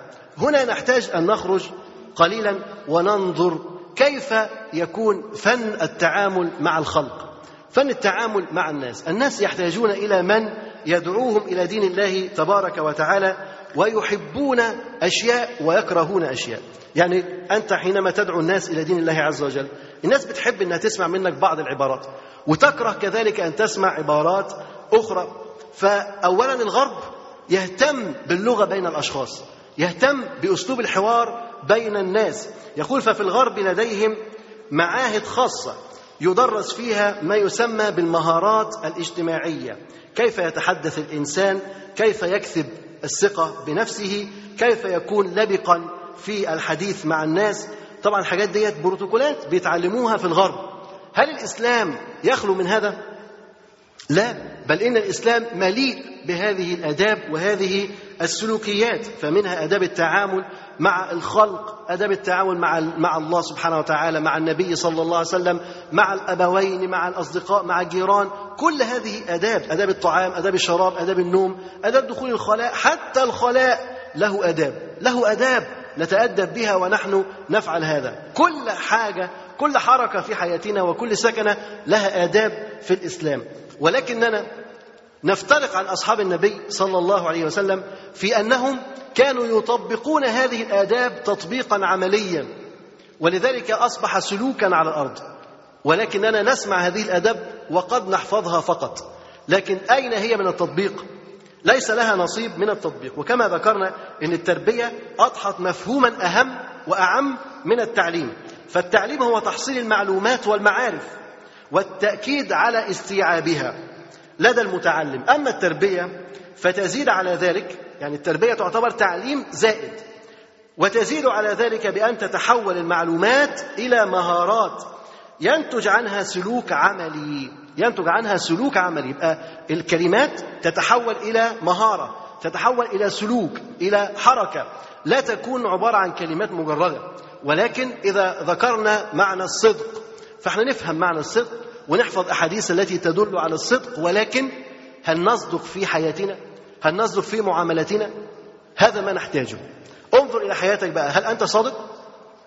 انظر إلى جميع الآداب والأخلاق والسلوكيات التي علمنا الإسلام إياها. نحن نحفظها ولكن ما هو حجم تطبيق هذه المعلومات؟ معلومات إذا هو علم. لكن متى طبقت على أرض الواقع وأصبحت سلوكا؟ أنت صادق أنت أمين أنت ككريم أنت كذا أنت كذا أنت. إذا أصبحت سلوك أصبحت تربية. الإنسان يتربى عليها ولكي تتربى عليها تحتاج إلى التدريب. الإنسان يتدرب عليها. يعني الإنسان محتاج أنه يتدرب على الصدق. نعم ممكن يكون لسه طفل صغير وما زال يكذب. تيجي تقول له حاجة خدت القلم ده ليه؟ يقول لك لا ده بتاعي. بتاعك إيه؟ ده ده ده مش بتاعك ده لسه جايبه امبارح. يقول لك لا ده بتاعي. طيب مصر على الكذب ويكذب. طب ده عشان يبقى صادق. محتاج يتدرب ولا لأ؟ محتاج يتدرب. لابد أن يتدرب على الصدق مرة واثنين وثلاثة وعشرة حتى يصبح الصدق شيء أساسي في حياته. لما يكبر لا يعرف إلا الصدق. إنسان مثلا إحنا معظمنا كنا قبل التزامنا تيجي تحلف يقول والنبي ويحلف بأمه ويحلف بأبيه ويحلف كده؟ إذا عرفت أن هذا من الشرك تحتاج إلى تغيير. التغيير يحتاج إلى وقت أم لا؟ يحتاج إلى تدريب. ولذلك النبي عليه الصلاة والسلام بين لنا أن من حلف بغير الله فقد أشرك. وكفارته أن يقول إيه؟ لا إله إلا الله. طب اشمعنى عشان عارف إحنا هننسى. ممكن ننسى ونحلف بغير الله. طب نعمل إيه؟ في الحال تقول لا إله إلا الله. يبقى أنت بتتدرب بتتعود إنك أنت لا تحلف إلا بالله تبارك وتعالى. إذا فقضية التربية مهمة جدا حتى يعني يصبح هذا الأمر سلوكا في حياتنا. التعامل مع الناس، الناس ليست آلات. الناس ليست آلات، ليست أبدان فقط. لابد أن تتعامل مع الإنسان أنه جسد وأنه روح وأنه مشاعر وأنه أفكار وعقل، يعني تتعامل مع كل أجزاء الإنسان. لما تيجي تتعامل مع إنسان ما تتعاملش معاه أنه هو جسم في ناس بتعامل إن هو جسم يقول لك أنت متين طب تنتج قد إيه؟ تشتغل كام ساعة؟ وفي الساعة تطلع قد إيه؟ في الساعة تشيل قد إيه؟ بيتعامل مع جسم الإنسان عضلات الإنسان يقدر يشيل قد إيه؟ هذا تعامل مع الجسم فقط. نحن نريد أن نتعامل مع العقل نريد أن نتعامل مع المشاعر مع الأحاسيس مع الوجدان. هذه الأشياء كلها موجودة في الإنسان. الإنسان بيحزن ويفرح. ما الذي يحزنه وما الذي يفرحه؟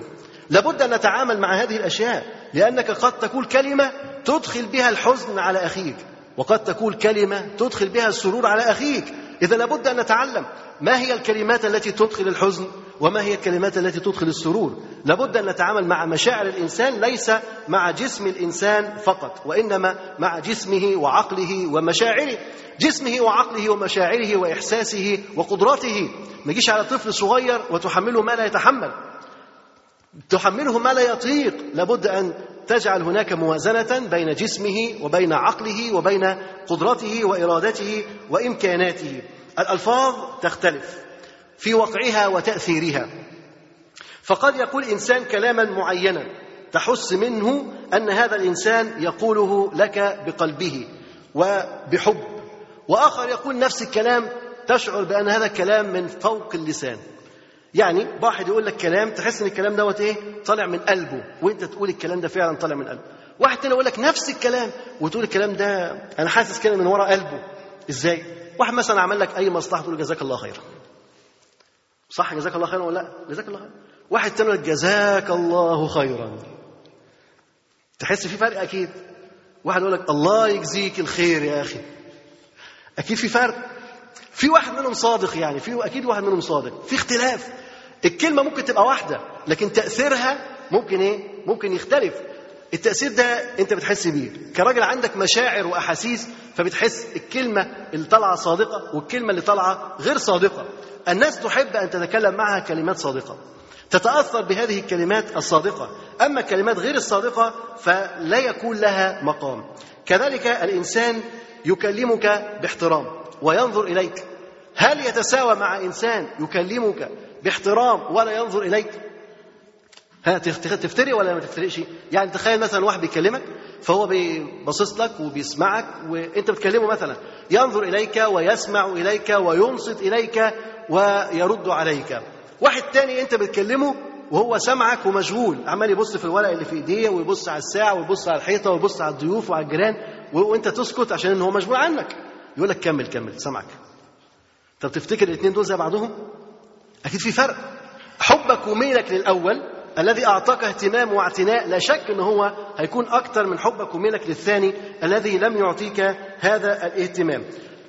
دوافع معاملة الناس معاملة حسنة. لماذا نعامل الناس معاملة حسنة؟ طبعا تختلف الدوافع باختلاف العقائد.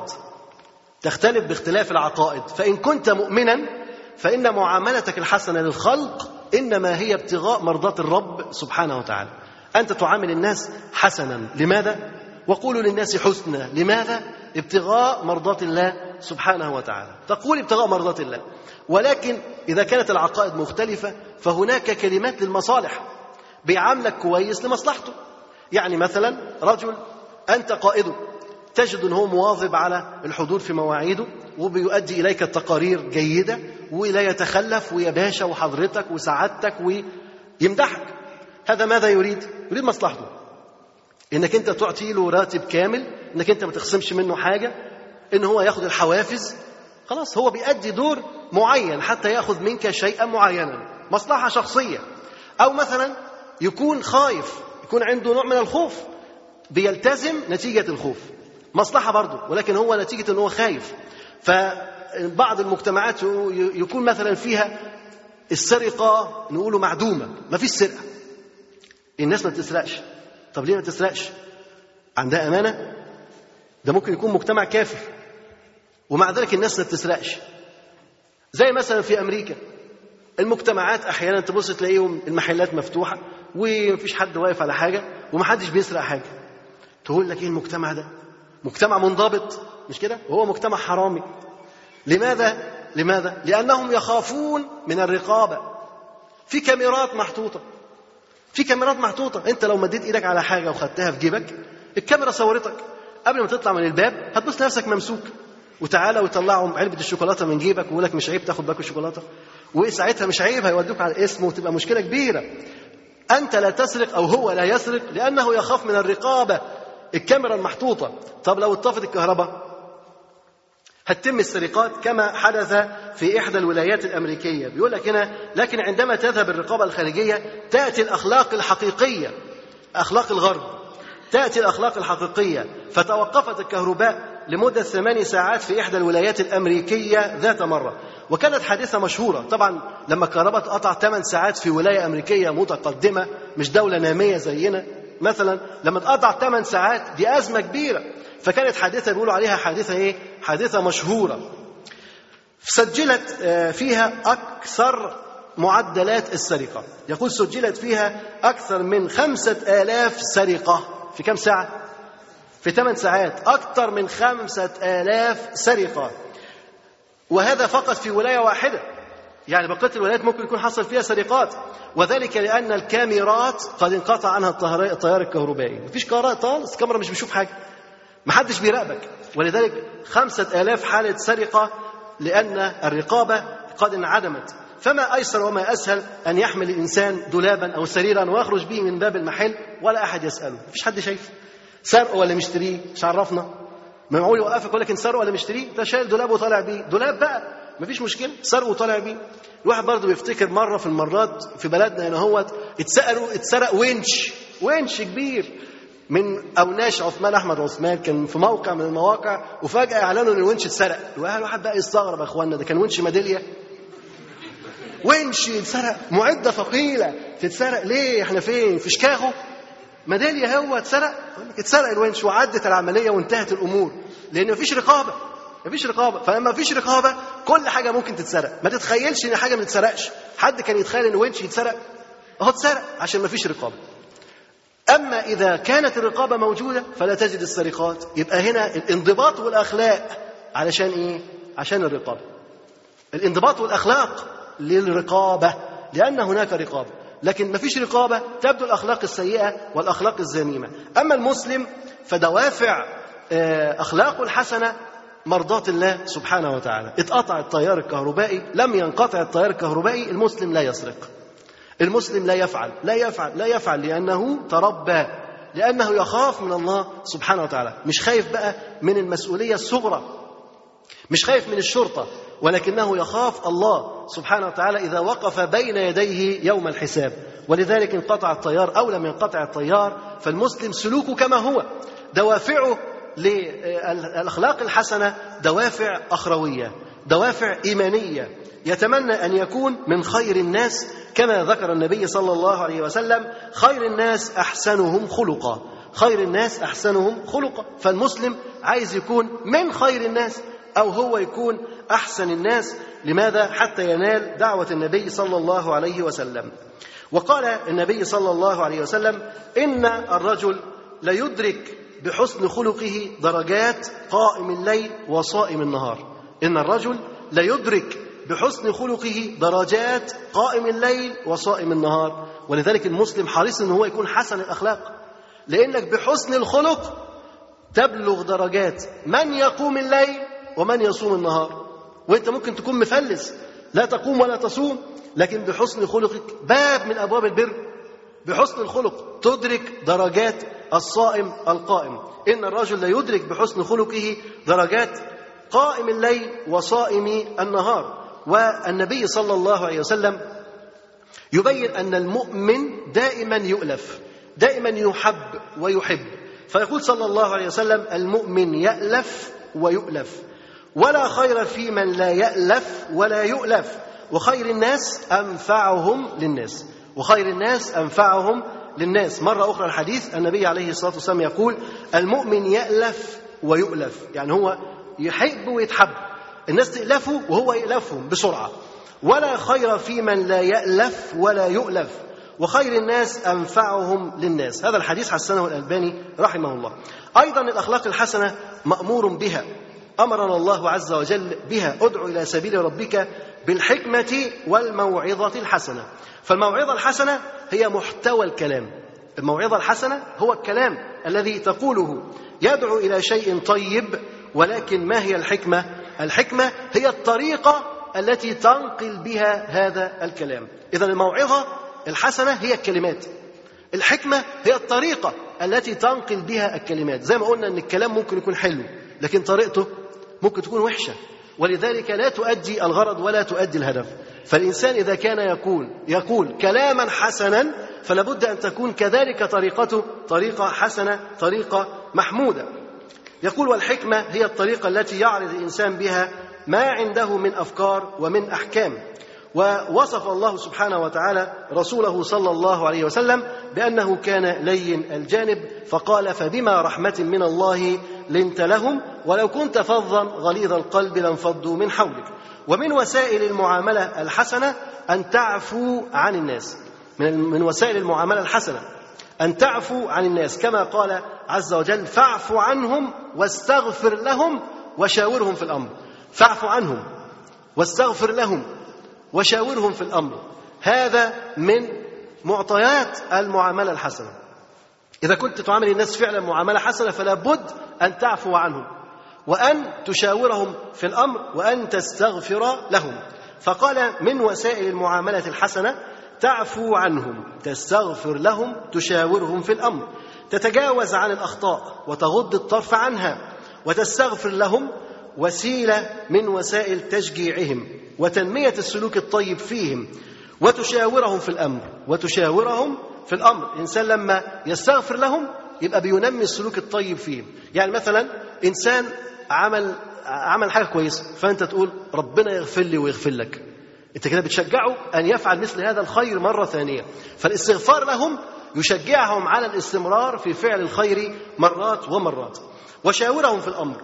وتشاورهم في الأمر أي تحترم رأيهم وتقدرهم وتعطيهم شيئا من القيمة وأنت تتعامل معهم. الناس تحب أن تشاورها. تحب أن تحترم رأيها. تحب أن توقرها. تخيل كده لما واحد يجي تيجي تقول له أنا عندي رأي يقول لك سي خليه لنفسك. مش عايز أسمعه منك. أنت تفرح ولا تزعل؟ تزعل أكيد طبعا لكن لو قلت مثلا عندي رأي قال لك هات رأيك. لا شك أنه شيء جميل لكن لو قال مين يا اخوانا عنده رأي؟ ده أظن شيء أجمل إن هو يطلب المشاورة يطلب أن يسمع آراء الآخرين. فلا شك أن هذا أفضل بكثير من أن يحجر على الناس في آرائهم. وما أسهل الناس وأنت تشاورهم. يعني لو كنت بتشاور الناس هتجد اليسر والسهولة. يقول ميمون بن مهران التودد إلى الناس نصف العقل. التودد إلى الناس نصف العقل. يعني الإنسان العاقل يتودد إلى الناس يكسب ود الناس يشارك الناس في عقولهم. أنت لما تكون ودود قريب من الناس تشاركهم في عقولهم. لما تاخد رأي الناس يبقى مش رأيك لوحدك. ده رأيك ورأيه. مش عقلك لوحدك ده عقلك وعقله. وانت صاحب القرار. أنت تتحكم فيما تأخذه وفيما تدعه. فمن شارك الناس في آرائهم شاركهم في عقولهم. بنت أنت صاحب العقول. تأخذ العقول وتأخذ منها وتدع. وكما قلت الأخلاق عندما لا تكون دوافعها طيبة تتلاشى عندما تذهب تلك الدوافع. الأخلاق إذ لم تكن دوافعها طيبة تتلاشى تلك الأخلاق. يعني إيه الكلام ده؟ الأخلاق لها دوافع. كما ذكرنا واحد أمين. أمين ليه؟ ما بيسرقش ليه؟ الدافع إيه؟ رقابة. في رقابة حد شايفه. فلما كانت الرقابة موجودة كانت الأخلاق حميدة. ما بيسرقش.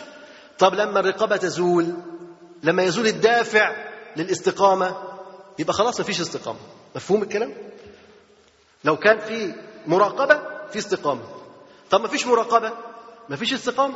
المراقبة هذه هي الدافع للاستقامة. المراقبة هي الدافع للاستقامة. لو مفيش مراقبة ستنعدم الاستقامة. هذا في أخلاق الناس. أما في أخلاق المسلمين فإن الدوافع إذا كانت أو زالت فإن الأخلاق لا تزول. أنت مثلا رجل صادق. أنت صادق. صادق مع من؟ مع كل الناس. احترمك الناس أنت صادق.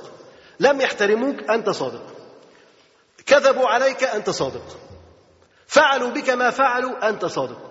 يعني مهما اختلفت الدوافع عند الناس أنت أنت كما أنت على مبدأك. لا تتغير. أنت رجل حسن الأخلاق. لا تسب ولا تشتم. الناس نرفزتك هو دافع إنك أنت تشتم. ماذا تفعل؟ الناس ضربتك ماذا تفعل؟ الناس اذتك ماذا تفعل؟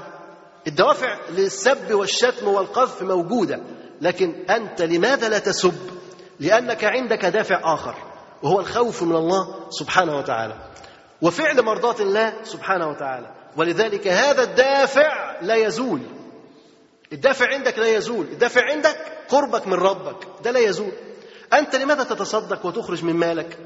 ما الدافع للصدقة؟ هل يجبرك أحد؟ هل هذا رياء؟ ما الذي يدفعك إلى قيام الليل؟ تقوم وتتوضأ بالماء البارد وتقوم والناس نيام. ما الذي يدفعك إلى أن تترك الفراش الدافئ وتقوم تصلي ركعتين بالليل؟ ما الدافع؟ لو كان الدافع مراقبة ستزول هذا يزول هذا القيام بزوال هذه المراقبة. ولكن المراقبة التي نقول أننا فيها وتحتها هي مراقبة إلهية. الله سبحانه وتعالى يراقبنا مطلع علينا. لذلك هذه المراقبة لا تزول. ولذلك هذا العمل لا ينقطع. لأنك تعمل هذا العمل ابتغاء مرضات الله سبحانه وتعالى. فالدوافع تختلف. في عرف الناس مثلا ممكن تفضل عندك مدير المدير تفضل تجيب له هدايا. في أي مناسبة في أي مناسبة. كان عنده شوية كحة خف تجيب له هدية. عنده برد خف تجيب له هدية. ابن ابن ابنه مات تروح تعزيه. مش عارف جدة جدته جدته مات تروح تعزيه. طيب هو مديرك. خلاص طلع على المعاش. زوجته ماتت بنته ماتت ابنه مات هتروح تعزيه؟ هو مات هتروح جنازته هتقول إيه؟ إيه وراح. صح؟ خلاص ملوش لازمة لأن الدوافع كانت عندك معروفة. أنت بتروح وبتعمل مجاملة علشان يفضل لك وجاهة لك مكانة تفضل محفوظة لكن الدافع انتهى. خلاص كل حاجة راحت. وده بنشوفه طبعا للأسف موجود عندنا بوضوح في الشرطة والجيش. تبص تلاقي الراجل يبقى لواء. لواء ويمشي تبص تلاقي الأرض بتخبط حواليه. ده يخبط وتعظيم سلام. يخبط وتعظيم سلام. مش كده؟ طلع الباشا على المعاش. يا تبص ليه واقف في طابور المعاشات. طابور. طب يا اخوانا كرسي الراجل تعبان. مفيش. كرسي حتى كرسي اللي كان بيمشي ممكن الكرسي يمشي وراه. لا خلاص مفيش. انتهت. لأن خلاص السلطة راحت. السلطان راح الدافع نحو الاحترام والتقدير والتوقير انتهى. ولذلك انتهى معه الخلق انتهى معه السلوك. الاحترام التقدير التبجيل انتهى. انتهى لأن الدوافع انتهت. أما أنت إذا كنت تحترم معلمك أو شيخك أو مربيك هل تنتفي دوافع احترامك؟ دوافع ما زالت قائمة. أنت تحبه في الله تحترمه لله عز وجل. أنت تتبعه لأنه يعلمك دين الله عز وجل. أنت الدوافع موجودة لا تنقطع. ولذلك مهما حدث أنت لا تسوء علاقتك بينك وبينه. والمؤمن يحب من وجه ويبغض من وجه. أما الكافر فيبغض من كل وجه. المؤمن يحب ويبغض. لا تجد مؤمن يبغض من كل وجه لكن المؤمن يحب ويبغض. ولذلك نقول إن دوافع الأخلاق عند المسلمين غير دوافع الأخلاق عند غير المسلمين. هذه الأخلاق لها ضوابط. فكل ما كان واجبا يجب فعله وكل ما كان حراما يجب تركه. أي خلق يؤدي إلى الحرام مرفوض يجب تركه. أي خلق يؤدي إلى الحلال وهو مأمور به يجب فعله. إنسان مثلا يرائي ويداهن هل هذا خلق مطلوب؟ مرفوض يجب تركه. إنسان ينافق يجب تركه. اذا الأخلاق لها ضوابط. ضوابطها هو شرع الله سبحانه وتعالى. فما كان يؤدي إلى واجب فيجب فعله. وما يؤدي إلى حرام يجب تركه. هذه مجموعة من القضايا التي يحبها الناس ويكرهها الناس. نتلوها عليكم إن شاء الله في الأسبوع القادم حتى لا نطيل. هي قضايا وكلمات وعبارات ومواقف الناس تحب أن تسمعها. وأيضا طائفة أخرى من الكلمات والعبارات الناس لا يحبون أن يسمعونها. نعرفها لنعرف كيف نتعامل مع الخلق. نكتفي بهذا القدر. وسبحانك اللهم وبحمدك. أشهد أن لا إله إلا أنت. أستغفرك وأتوب إليك. والسلام عليكم ورحمة الله وبركاته. جزى الله فضيلة الشيخ خير الجزاء. ونفعنا وإياكم بما سمعنا من العلم ورزقنا وإياكم العمل به. ونسأل الله جل وعلا أن يرفع مكانة الشيخ في المهديين. وأن يجعله علما من أعلام الهدى والدين. ولا تنسونا وتنسوا الشيخ من دعوة صادقة بظهر الغيب. وختاما تقبلوا تحيات إخوانكم في تسجيلات السلف الصالح بالإسكندرية. هاتف رقم صفر ثلاثة فاصل أربعة تسعة أربعة سبعة ستة خمسة اثنان. والتليفون محمول صفر عشرة واحد ستة أربعة واحد تسعة ثمانية صفر. والسلام عليكم ورحمة الله وبركاته.